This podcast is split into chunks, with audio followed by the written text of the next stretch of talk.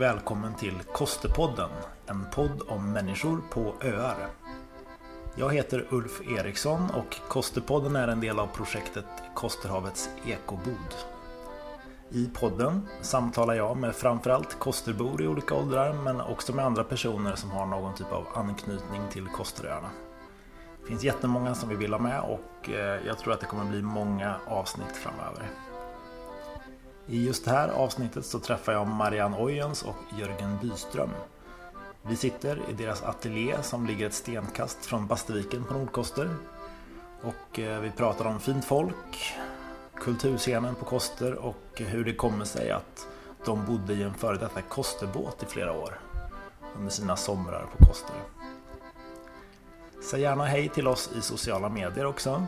Eh, sök på Kosterhavets ekobod på Instagram eller Facebook eller vad du nu gillar. Vi finns där. Jag ska se på den här manicken. Om du pratar Jörgen, ska se om den ger samma ja, utslag. Du hör mig där ja.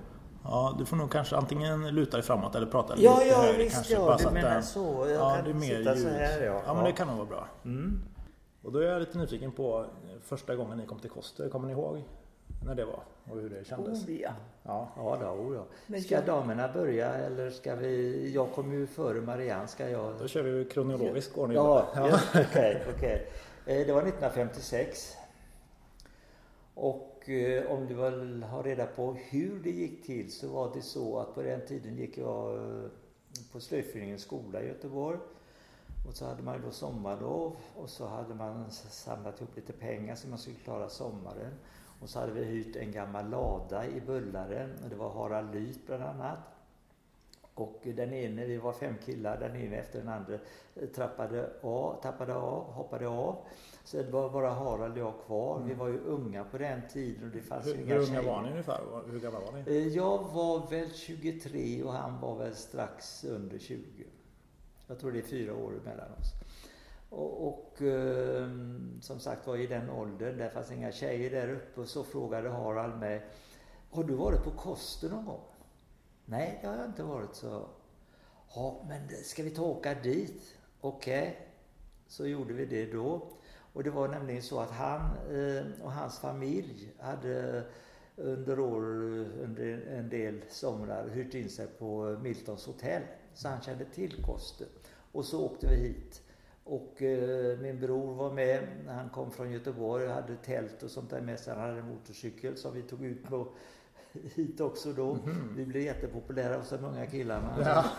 Körde där i, ja. vilket man inte får lov, vilket jag är görförbannad på idag när de gör det nere i våran Bastervik. Mm. Nej, men så kom vi dit och så hade vi tält. Vi tältade i två år. Okay. Uh, och sen så kom jag hit med båt. Jag uh, hade en uh, gammal koster som jag hade köpt och kom hit ja. i slutet på 50-talet. Ja, mysigt. Mm. Och du då Marianne? Ja, jag kom hit 66. Mm. Och det var på grund av att jag ville vila ut efter en skilsmässa. Mm. Så enkelt. Och då var det släktingar till mig som hade varit eh, bott hos, eh, det var Karlgrens pensionat, ja, okay. heter det. Och jag förstod sen att det här var i sista stunden innan pensionatet skulle läggas ner. Och det var det som låg bredvid affären på Nord. Precis tvärs över där ja. Precis. Och det var ju fantastiskt där. Och jag sov de första tre dygnen tror jag och sen så började jag gå ut och titta efter vad var det för, en ö det här. Mm. För jag hade ju bara hört talas om den. Och ehm, ja, det var min första introduktion. Så gick jag till Salt, eller till um, Siltången. Och där var det ju en underbar plats för mig. Där låg man ju eh, väldigt skyddad och ja, solen dånade. Vad säger du? På klipporna. På klipporna, mm. ja. Men sen så tänkte jag, det måste finnas något mer på ön. Så att jag gick över mot Vättnet. Och där låg ju hela seglarflottan. Mm. Jag blev alltså seglad hit upp utav goda vänner, kan man tillägga. Och där låg de och jättekul att, att träffa kompisarna. Och mitt bland högen så låg Jörgen med sin båt Typhoon. Mm. Och på det viset träffades vi. Ja, det var första 66. gången du var här då? Som, ja. Okej. Okay. Så det var lite häftigt. sammanträffande. Mm. Så har ni hängt ihop sedan dess? Ja, ja kan man ju säga. Ja, ja. ja. Mm. Minns ni hur ni kände? Eller var ni, minns ni intrycken från Koster första gången ni var här? Alltså hur ni, vad ni kände eller vad ni tänkte eller om det var... Ja, Jag har ju alltså eh, i generna det här med skärgård för min mamma kommer ju från Fotö vid Vinga. Så jag var ju som barn mycket ute i skärgården och sådär.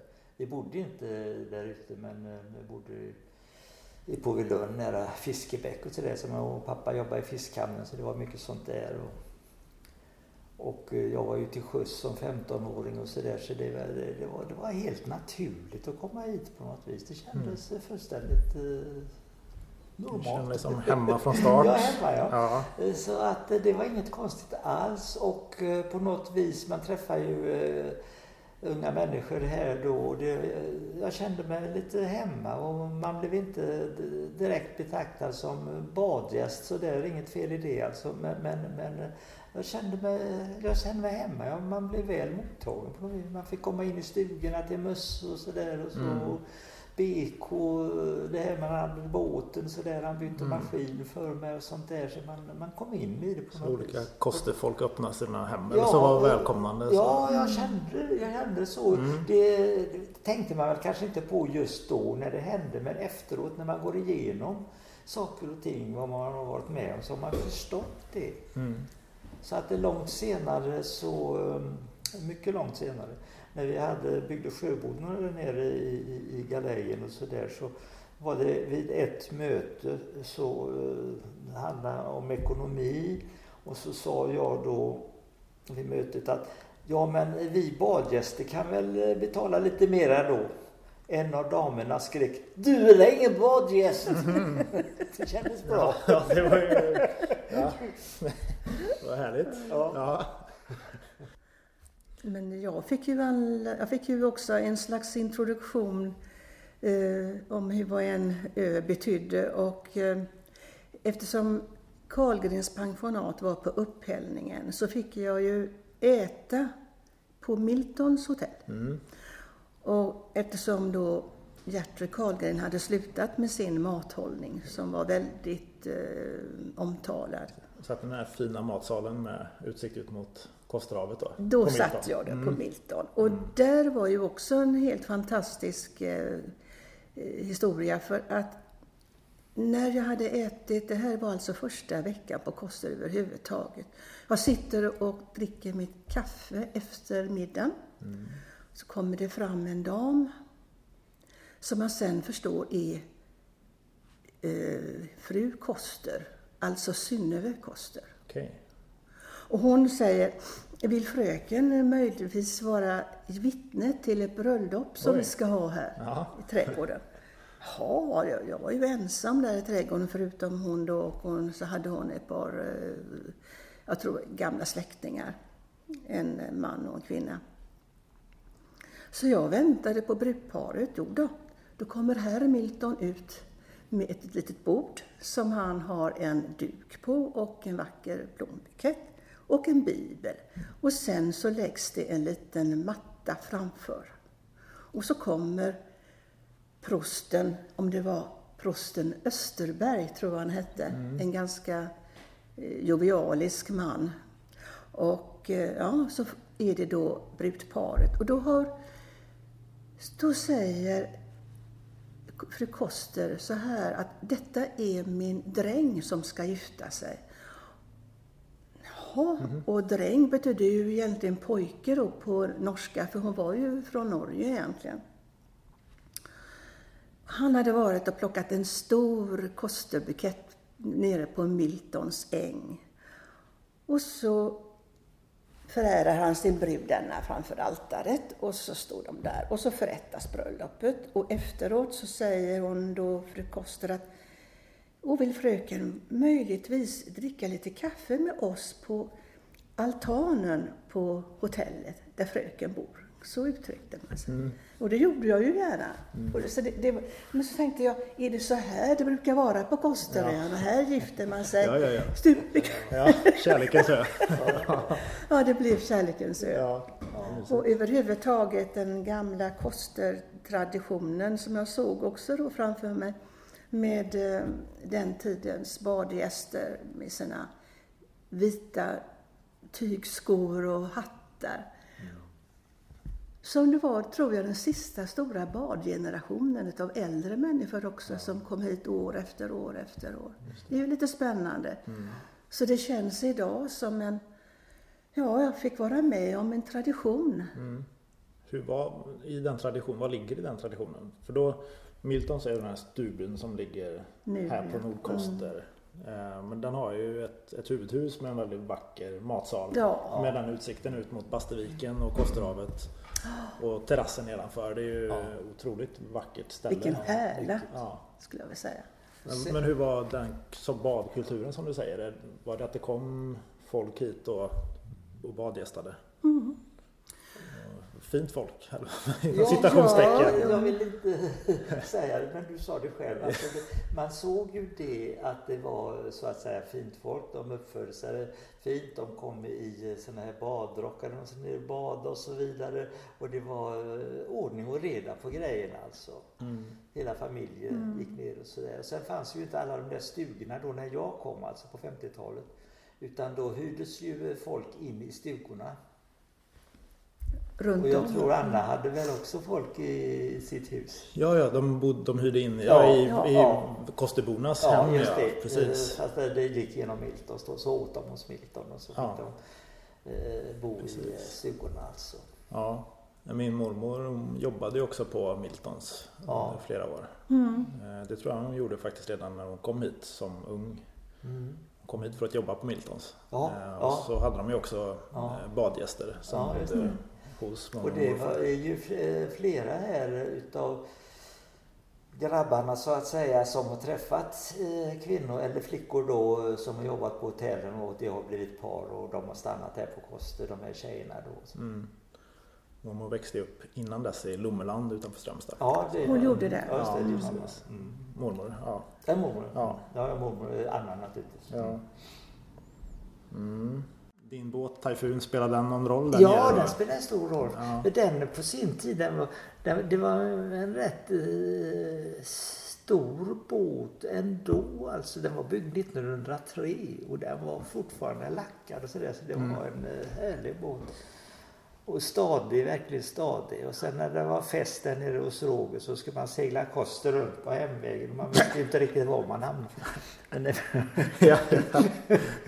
BK var med en gång och han eh, eh, där nerifrån skulle sila runt och, och, han hade ju alltid en basker, det var så noga för han var, och, och, så blåste den av och gick i sjön och vi kunde inte vända och hämta Nej. den.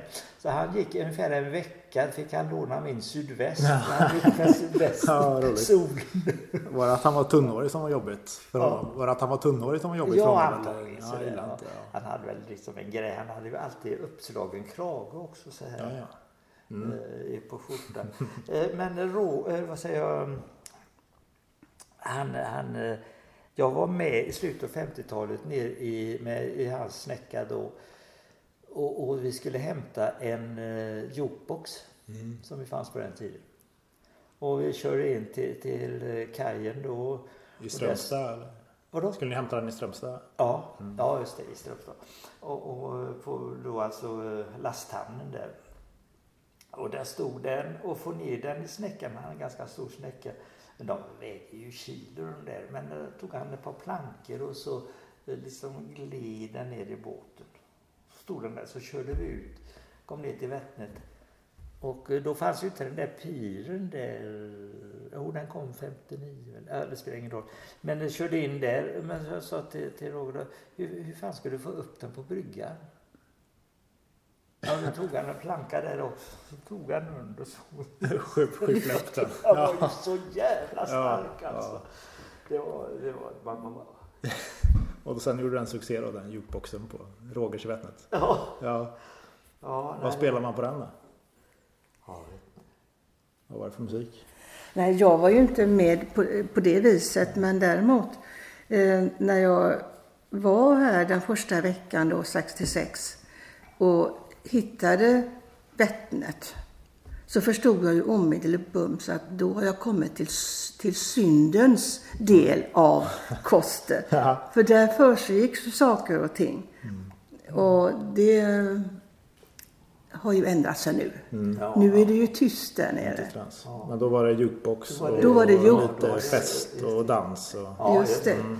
Det, var, det var inga våldsamheter, slagsmål och sånt där. Så det, var, det var lugnt. Men det var, det, för att vara kost var det lite mm. busigt. Så jag minns en gång, eh, eller vet, det var när jag träffade Marianne förresten. För att då hade vi någonting som vi kallade Taifuns vattenballett. Mm. Detta var ju sommar då man var ung och så vidare. Det var mycket dricka och sådär naturligtvis. Och eh, när båtarna kom, du vet Rex och eh, Stjärn 2 och allt vad de hette, de här eh, gamla båtarna. Då kom vi i badbyxor och så sprang vi upp där på bryggan och hoppade i sjön. Ja, och sådär, hade show och grejer ja. och hade oss. Och när, jag hade ju sett Marianne där ute vid Siltången. Eh, så satt hon nere på, vad heter den lilla ön utan... Eh, Gåseskär. Gåseskär där och med ett block och skissade. Så, eh, mellan färgerna där så jag, gick jag fram till henne och pratade med henne då. Så där. Och så kom det en färja och då sprang jag dit och så var det plums i havet igen och sådär. Jag vet Bölja körde vid något tillfälle och skriker han Jörgen, Jörgen, är det någon akter nu? Jag ska backa. Nej, det är ingen akter. Men så stack vi iväg då, Marianne och jag, den kvällen. Eh, tog båten eh, till Mörholmen. Eh, och så dagen efter då, så det fanns ju inga båtar på Mörholmen då, så det var ju bara våran mast. Så, så kommer Rolf just och Barbro, som hade ju träffats då. Och, och med hans, han hade en sån där liten passbåt, vet du, de här mahognybåtarna med en liten vindruta och snurra och sådär. Mm. kom han ut där, för det var lätt att hitta oss, för masten stack ju upp där. Mm. Var det, eh, när vi haft vattenballetten då så hade ju alla killarna lagt sina kläder på båten. Mm. så körde vi ut så de stod i badbyxorna. Ja. så han fick köra ut och leta efter oss. Ja, och, och, och köra hem. Så då åkte Rolf ut och hämtade? ja. Var Rolf med på vattenballetten också? Nej, nej, han, del, nej. han, han, var, han var inte sån. Nej, nej. Han satt mest och morrade. ja. Det är roligt. Han satt och morrade, ja. Ja, ja kul. Om ni tänker på Koster då, som när ni kom hit på 50-60-talet. Eh, hur, hur, hur var det då jämfört med idag? Vad är de stora skillnaderna? Om man tänker, inte vet jag. Ja, för ett tag sedan, jag säga några år sedan, när vi kände att det blev mer och mer eh, ja, att Milton inte var som förr. Och det hände mycket på ön. Då tyckte vi nog att det var vad händer med Koster och vad, vad, vill vi med det här själva och vill vi vara kvar? Så tänkte vi faktiskt. Och varför vi kom hit, ja, vi har ju olika början Jörgen och jag, men det är ju också naturen. Hade inte naturen varit sådan som den är och var då också, så vet jag inte. Nu är det naturen som är något av det viktigaste för oss här. Jag kan tala för dig också, eller? Havet? Ja, ja, givetvis. Ja. Och det som sagt var, det har jag ju sedan, sedan barnsben, mm. generna. Ja. Så, så att det, det, ja. naturen är ju helt klart. Men sen vill jag nog också, som jag sa förut, att detta att man eh, kom in i stugorna och, och, och blev så att säga accepterad. Det har betytt väldigt mycket för både Marianne och mig givetvis. Men att eh, om man tar 50-talet så, så är det ju en oerhörd skillnad på vad det är idag alltså. Den saken är klar. Mm. Um, och det gäller ju inte bara Koster utan det gäller ju hela samhället. Mm. Så det, det, har ju påverkat här också. Eh, tyvärr har det liksom inte fått, eller tyvärr kan man väl inte säga, men det kan ju inte ligga kvar så som det gjorde på den tiden för allting förändras ju. Och sen blev det ju eh, efterhand eh, när det gick väldigt bra för Norge så, så, så gick alla priser upp och sånt där och det blev eh, lite eh, annorlunda då. Husen som byggdes blev annorlunda och, och, och lite av varje. Så det, det gick väldigt fort den här omväxlingen tycker jag. Mm. Men det är bara att acceptera, det är som det är och mm. jag trivs här väldigt bra. Mm. Då kan jag bara tillägga att när det blev de här stora förändringarna vi tänkte om. Jag tycker ändå inte det har blivit så stora skillnader på nord som på sydkoster när det gäller byggnationer. Här finns ju ändå väldigt stora områden på denna betydligt mindre ön som eh, jag tycker det är så skönt att uppleva den, både tystnaden och eh, upplevelsen av naturen. Så att, eh, ja, det, finns, det är fortfarande kvar mycket Absolut. av det gamla kostet på det viset. Det tycker jag nog. Mm. Sen har ju människor kommit och gått förstås och där känner man ju att nu tillhör man de äldre. Och eh, de gubbarna som till exempel satt nere på ljugarbänken nere på Västra bryggan, de är inte kvar. Men det är ju denna generationen då som jag tillhör och som börja, inte minst Jörgen. Ja, det är vi som är gubbarna. Ja, mm. det, då är det vi som är originalen har en känsla av. Mm. Så att det, man får ju följa med så också och inte bara tänka bakåt. Vad, Nej, jag kan ju tänka mig att de som satt, när de ni tänker på, på gubbänken, ja. satt säkert och tänkte tillbaks på de som satt på gubbänken innan dem. Ja, och, och så. Det ja ju, visst. Och det har man ju hört berättas om. Ja, ja men precis. Mm. Mm. Men sen är det ju alla de här människorna som jag faktiskt fick glädjen att uppleva också som eh, inte så många år efter så försvann. Jag tänker på Musse, mm. jag tänker på BK, alla de här namnen som eh, har varit så viktiga tycker jag när vi har varit här. Och, eh, och det är Kosterbor som har bott nära er här i ja, närområdet? Ja, liksom. visst. Mm. Och att båten fanns där. För att jag tänker också på Gamle Stjärn. Mm, precis. Men det vet jag inte om du vill prata om just nu. Men... Nej, jo, jag ska vara. jo, det vill jag. Jag tänker så här, ni, ni har ju alltid funnits på Koster under den sen under min livstid. Ja. Och jag har ju alltid varit på Koster under min ja. livstid såklart eftersom min mamma är uppvuxen här ute. Mm. Eh, men jag har alltid sett er och jag har varit fascinerad över er.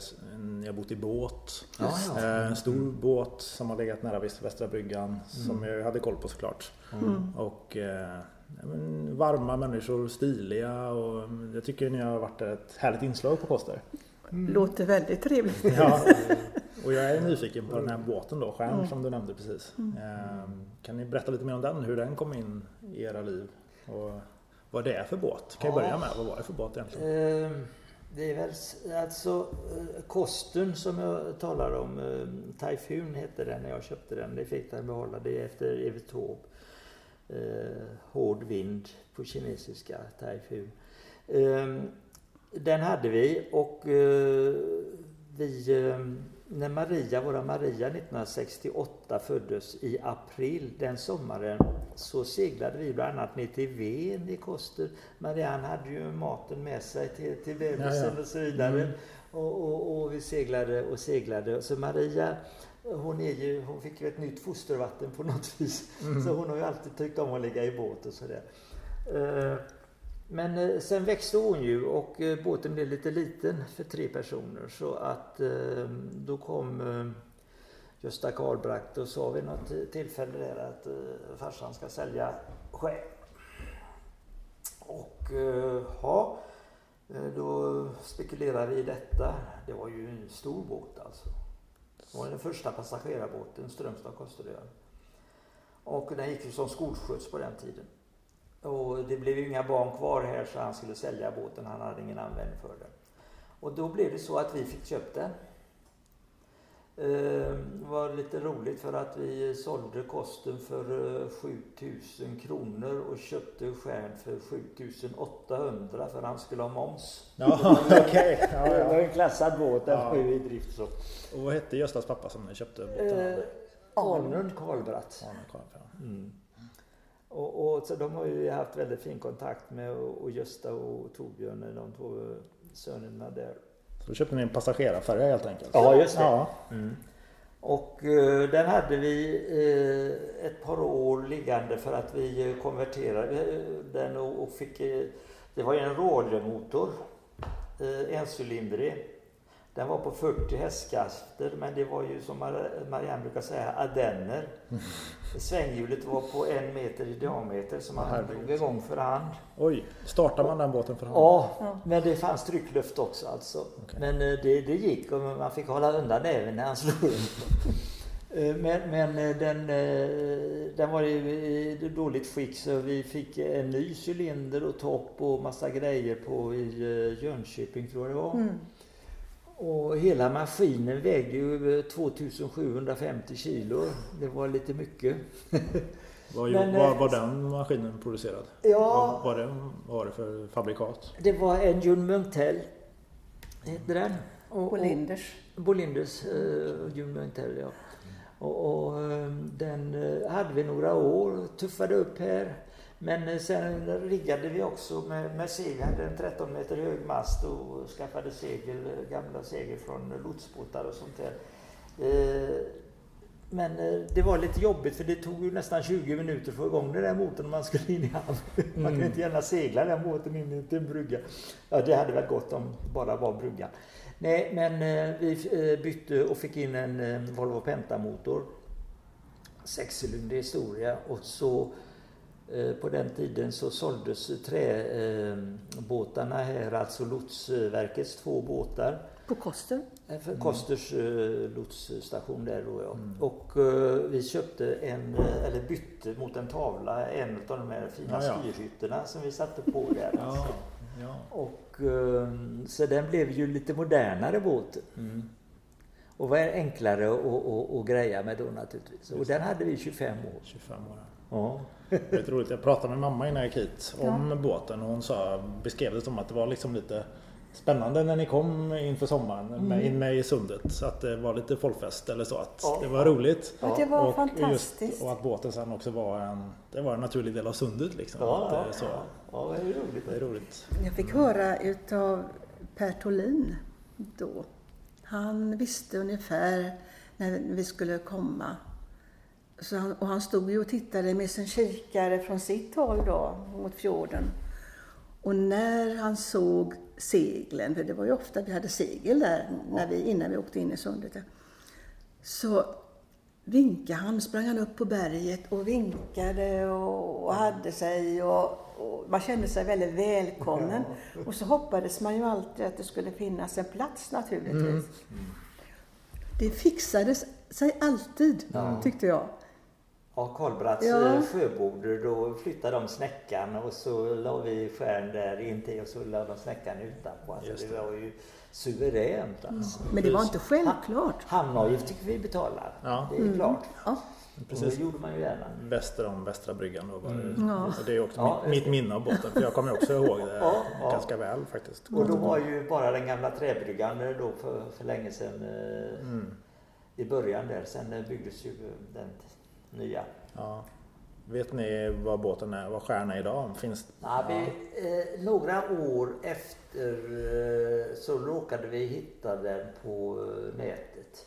Och då gick den som charterbåt i Finska viken. Oj, vad roligt. ja, det är lite intressant. Och nu vet jag inte. Nej. Men dessutom så hade ju den kommit till Först var det en läkare på Resö som köpte den. Ja, norsk ja. Ja, och han hade hoppats eh, använda den på sina färder ner i Tyskland på floderna där och tänkte gå om i land på någon av ställena där det fanns vingårdar. Mm. Men han fick ge upp det här ja. för att uh, han orkade helt enkelt inte. Han kunde inte hissa de tunga seglen. Nej, det var ju ja. gaffelsegel och sånt där. Så och då sålde han den till en god vän, en släkting som var just i Finland och hade ett uh, rederi där. Så han gjorde dessutom båten så fin, för vi hade inte hunnit få, vad kallas den, det klyva den där va? Nej. Ja, jo, ja, eh, vi hade inte... Det var klyvaren som inte kom. kommit över någon klyvare. Nej, just det. Och det fixade de. Ja, det ja. vet man, det är klyvarstång, en bom Pinnen som går upp där så sätter man den. Mm. Pinnen. Pinnen. Pinnen är fram. Yes. Ja, du. Ja. Ja, så den, nej, men den såg väldigt stilig ja, ut när vi såg en bild på den. i ja. datorn då alltså. Så mm. det, var, ja. det var en intressant tid. Mm. Och, och um, tillägg där till Koster då att eh, den båten kom ju från Koster då. Eh, byggd på Galtö. Och, han hette Karl Alfred Stjärn, den mannen som var båtbyggare. Han var väldigt duktig. När vi kom med den båten ner efter kusten här då för länge sedan. Då var det ju gamla gubbar som fanns kvar. Och det träbygget, det ser man med en gång. Ja, det var lite roligt. Okay. Men eh, det var ju två trälotsbåtar och de såldes. Och det är ganska roligt. Vi träffade en av dem på något vis. Att vi startade en eh, förening i, på Klippan i, Göteborg. Eh, eh, Klippans träbåtsförening. Nej, nej Bruksbåt. Eh, vad heter det? Bruksbåt. Bruksbåtsförening. Det måste vara bruksbåtar. Så den startade med en passagerarbåt från, från Koster och två lotsbåtar från Koster. Ja, ja. Sen kom det andra sådana båtar. Mm, ja, det är lite roligt. Verkligen. Ja. Mm. Och nu sitter vi här i ert galleri här då på, mm. på Nordkoster. Mm. I jättehärlig luftig sal. Och har massa fint konst på väggarna äpplen på den, men det är kanske inte en del av konsten. Det, jo, det är, det är det. Ja, det är det. Ja, för det skulle kunna... Nej, det var det inte. Nej. Det blir det varje höst. ja, höst, det är höstinstallationen. Ja. Det är väldigt viktigt. Ja, det är väldigt härligt här. Ja. Eh, hur är det att driva galleri på en ö då? Ja, vi började ju faktiskt första året som huset var klart här, mm. alltså 99. Och då hade vi som första utställare, förutom Jörgen, eh, vår gode vän Lennart Aschenbrenner. Och som sen hade, har ställt ut här. Separat då. Annars har jag försökt hålla lite blandad kompott om man uttrycker det så. Samlingsutställningar och väldigt många, eller de flesta, är då från Göteborgsgalleriet. Men som kommer ifrån eh, Stockholm, Malmö och Göteborgsområdet. Ja, inte minst ifrån Norge. Och inte minst ifrån ja, Norge också har vi haft där. Från Sydkoster, för det har jag till och med köpt här. Ja, det har du. Örnell eh, ja, eh, struktur, precis. Ja. En cyklande gubbe. Som Visst. Den och står i lägenheten hemma. Ja, och den är ju... Ja, det var väldigt roligt med den utställningen tyckte jag. Så att det har jag försökt hålla och tycker det är väldigt roligt och viktigt eftersom jag slutade med det ordinarie galleriet då, mm. 2012. Precis. Eh, det som jag inte, som jag nämnde för dig förut, jag vet inte om man behöver ha med det, men just att man hade fel från början och kalla detta... Ja, det kan vara roligt. Jo, eh, för jag tyckte också det kändes som ett, en solidarisk handling genom, gentemot ön. Eh, Nordkost, ateljén Nordkostet, eftersom Jörgen arbetar här. Det är ju ja, ateljé i övriga året. här också, plus Göteborg. Mm. Och eh, så, men det, då fattar jag ju till slut, väldigt sent måste jag säga, att det var Galleri Ojens, mitt galleri i Göteborg, som var viktigt. För att man skulle veta vem det var. Och det har jag fått höra väldigt mycket just i år av en underlig anledning och blivit kontaktad och tyckte det var roligt. Och... Mm. Så sent ska syndan vakna. Nu kanske någon... Från... Nu är det Galleri Ojens Ateljé Nordkoster under. Ja. Ja. Den stora texten Ateljé Nordkoster byttes till det lilla och så. Mm. Ja. Eh, det kan ju sägas där i det sammanhanget att eh, när vi köpte den här gamla ladan eh, utav Bölja Lundgren på Sydkoster så, så fick, måste man här ha rörelse. Du fick inte bygga ett sommarställe alltså. Det var sån här äh, mark som var utsatt för, ja, äh, Verksamhetslokal. För verksamhet ja. Mm. Och, och, det passade oss utmärkt. Det var ju precis som det skulle vara alltså. Det är mm. skitbra alltså helt mm. enkelt. Så, ja. så har det blivit. Eh, jag har också reflekterat på det. Det känns, er trädgård och den här hela entrén in mot mm. galleriet känns väldigt öppen och välkomnande. Ja. Så man, man, jag tycker det känns som en plats där man är välkommen. Ja. In, in mm. liksom. Ja, ja. Vad roligt att höra. För det tycker vi är väldigt viktigt den här att man ska kunna känna sig välkommen. För vi vet ju, och inte minst från Galleriet i Göteborg, att eh, om man inte är van till exempel att se på konst eller gå in på gallerier, så är det för, de, för väldigt många ett oöverstigligt hinder.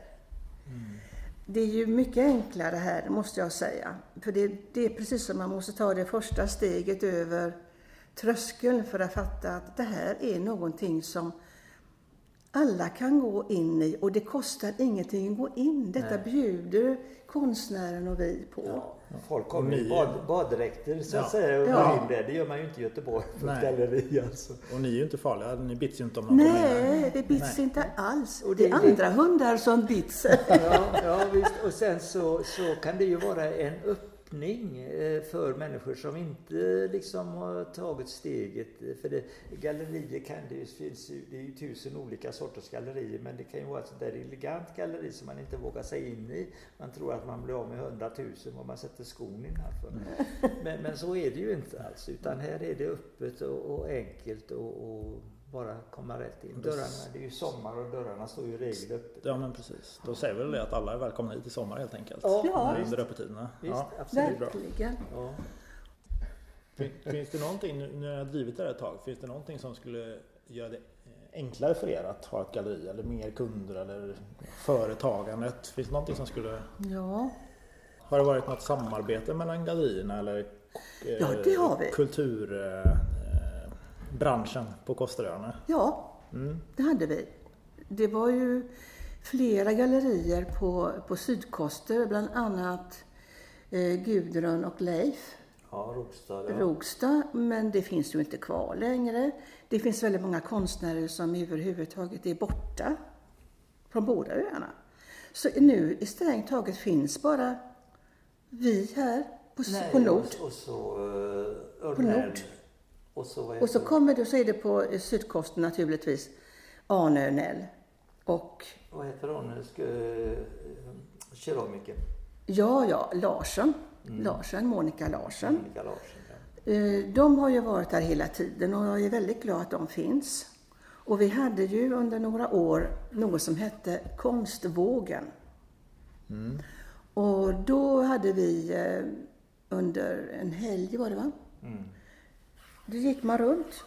Bägge öarna. Mm. Just det. Ja, och då hade vi mm. Eh, verkligen... Kulturpromenad så. Ja. Mm.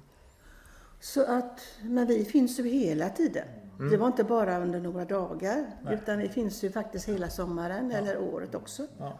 Sen finns ju här på um, Malin Engström, men ja. hon har ju inte sin ateljé Nej. här på, på Koster, eller ja, utan i Strömstad. Mm. Men det är ju en fin konstnär alltså. Mm. Malin, ja absolut. Och så har vi Anita Som har ställt ut här eh, i samling också. Just det. Och, och Anita Thorlin förstås, som mm. fortfarande är kvar. Mm. Som har gjort den här. Mm. Ja, ja mm.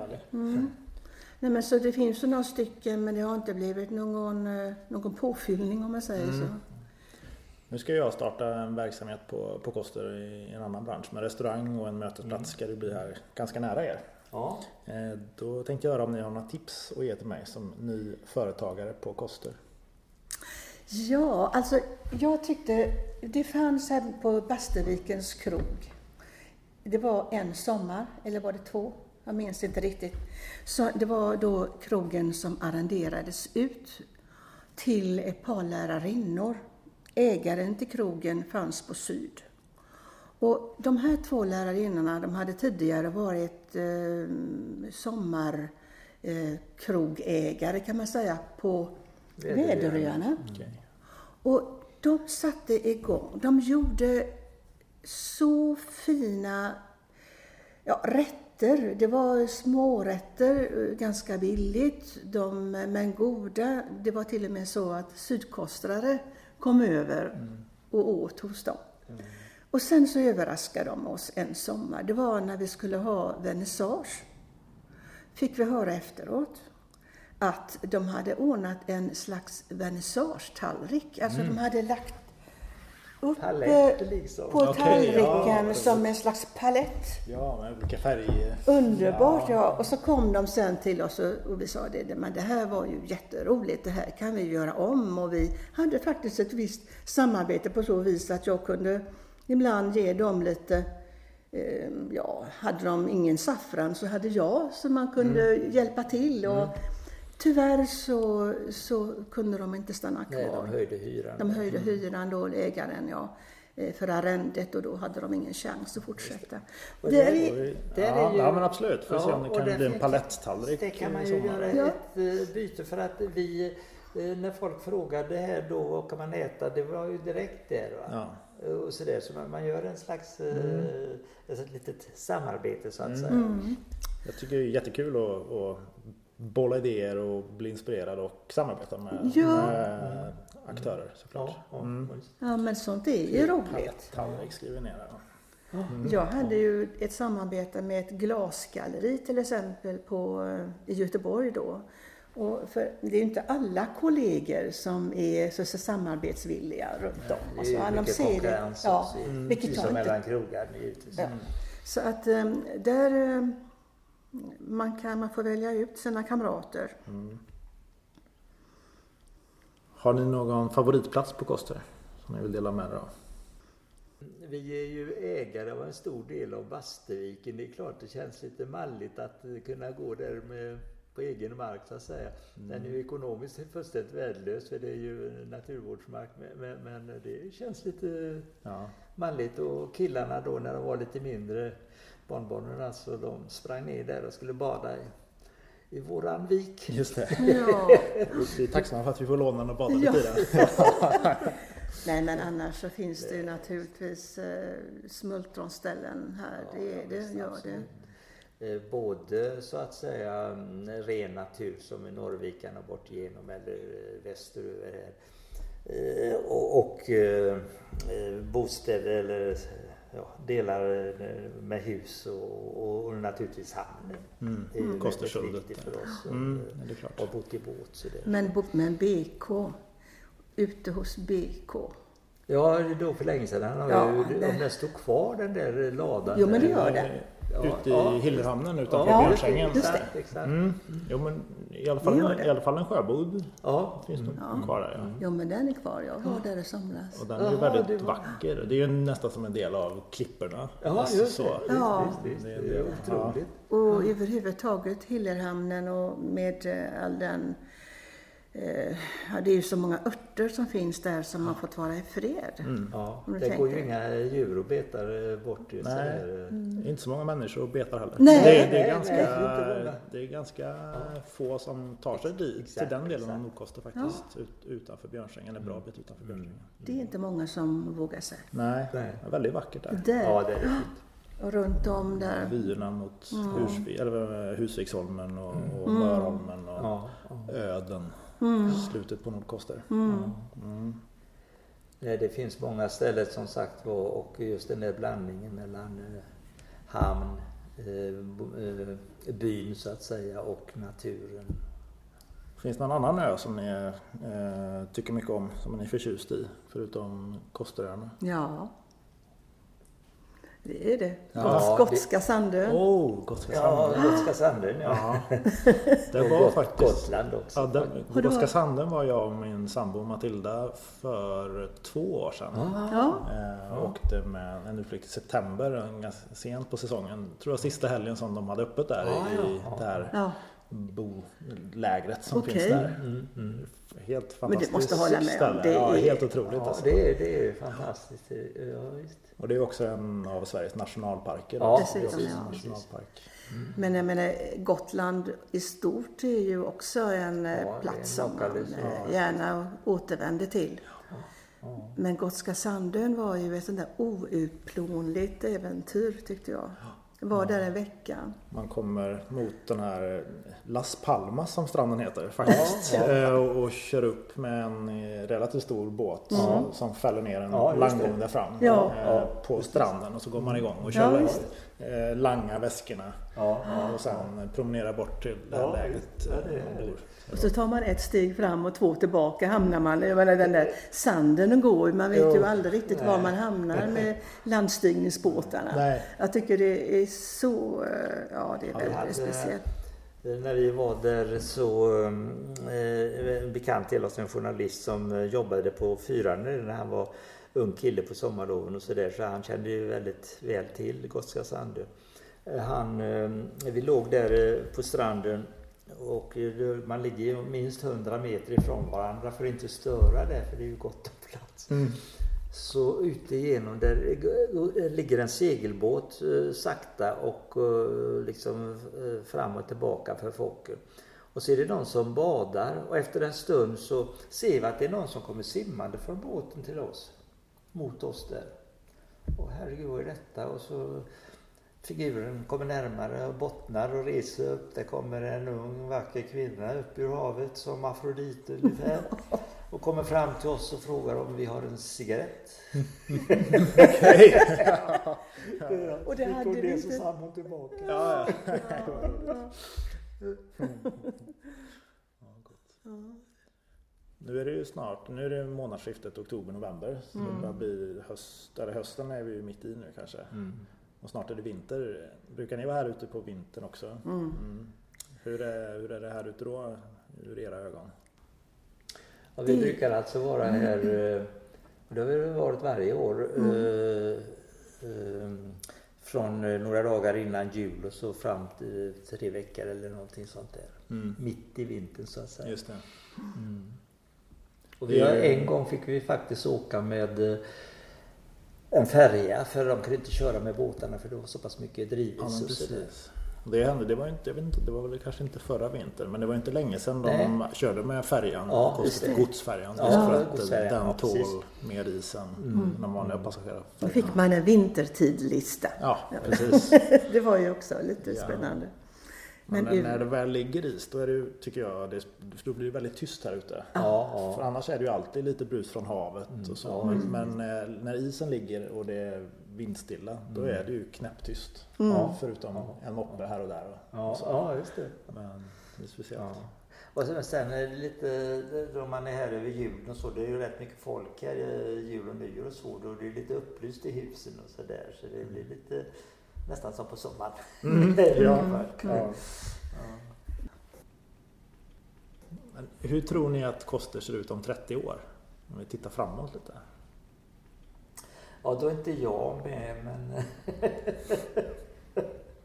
Knappast jag heller. Men man kan ju fundera över det. Mm. Eh, som det ser ut idag är det ju väldigt många pensionärer. Mm. Och tyvärr är det väl så att man kanske kommer att få se mer av pensionärer överhuvudtaget eftersom man inte har något fiske att tala om. Även om det finns ett par stycken här på Nordkoster som ändå har varit väldigt mm. drivna i det här läget. Och, men det är just de bostäderna som vi pratar om. Mm. De dyra priserna på hus och tomter. Ja. Ja. Men jag tänker ni är ju estetiska och kreativa. Om ni skulle få styra då, eller om ni skulle få påverka, hur skulle Koster se ut då om 30 år? Om ni skulle få vara vid rodret eller vid penseln? För att tala om... Nog, ja. eh, ha så mycket natur kvar som möjligt alltså. Det tror jag är viktigt. för det kan ju försvinna. Jag tycker naturen, eh, man eh, är vårdslös med den på så många ställen. Man fäller alla skogar och mm. det blir åkrar. Det blir, eh, så det behövs ju också, så det är inte det, mm. men någon liten bit kan man väl få ha kvar. Ja. Typ Kosteröarna. Mm. mm. och med sin skärgård. Det är ju ändå en nationalpark i, havet här nu alltså, men även så att säga Stora delar av ön är, mm. är ju eh, naturreservat. Ja. Eh, också. Så, eh, Bland annat er Bastiken då. Ja. ja. Men jag skulle inte vilja se det som någon slags Las Vegas med Ingen Las Vegas, nej. stora hotell och nej. ett jävla liv alltså. nej. nej. tvärtom. Men å andra sidan som jag sa, jag är ju inte med då så jag ska egentligen inte bry mig.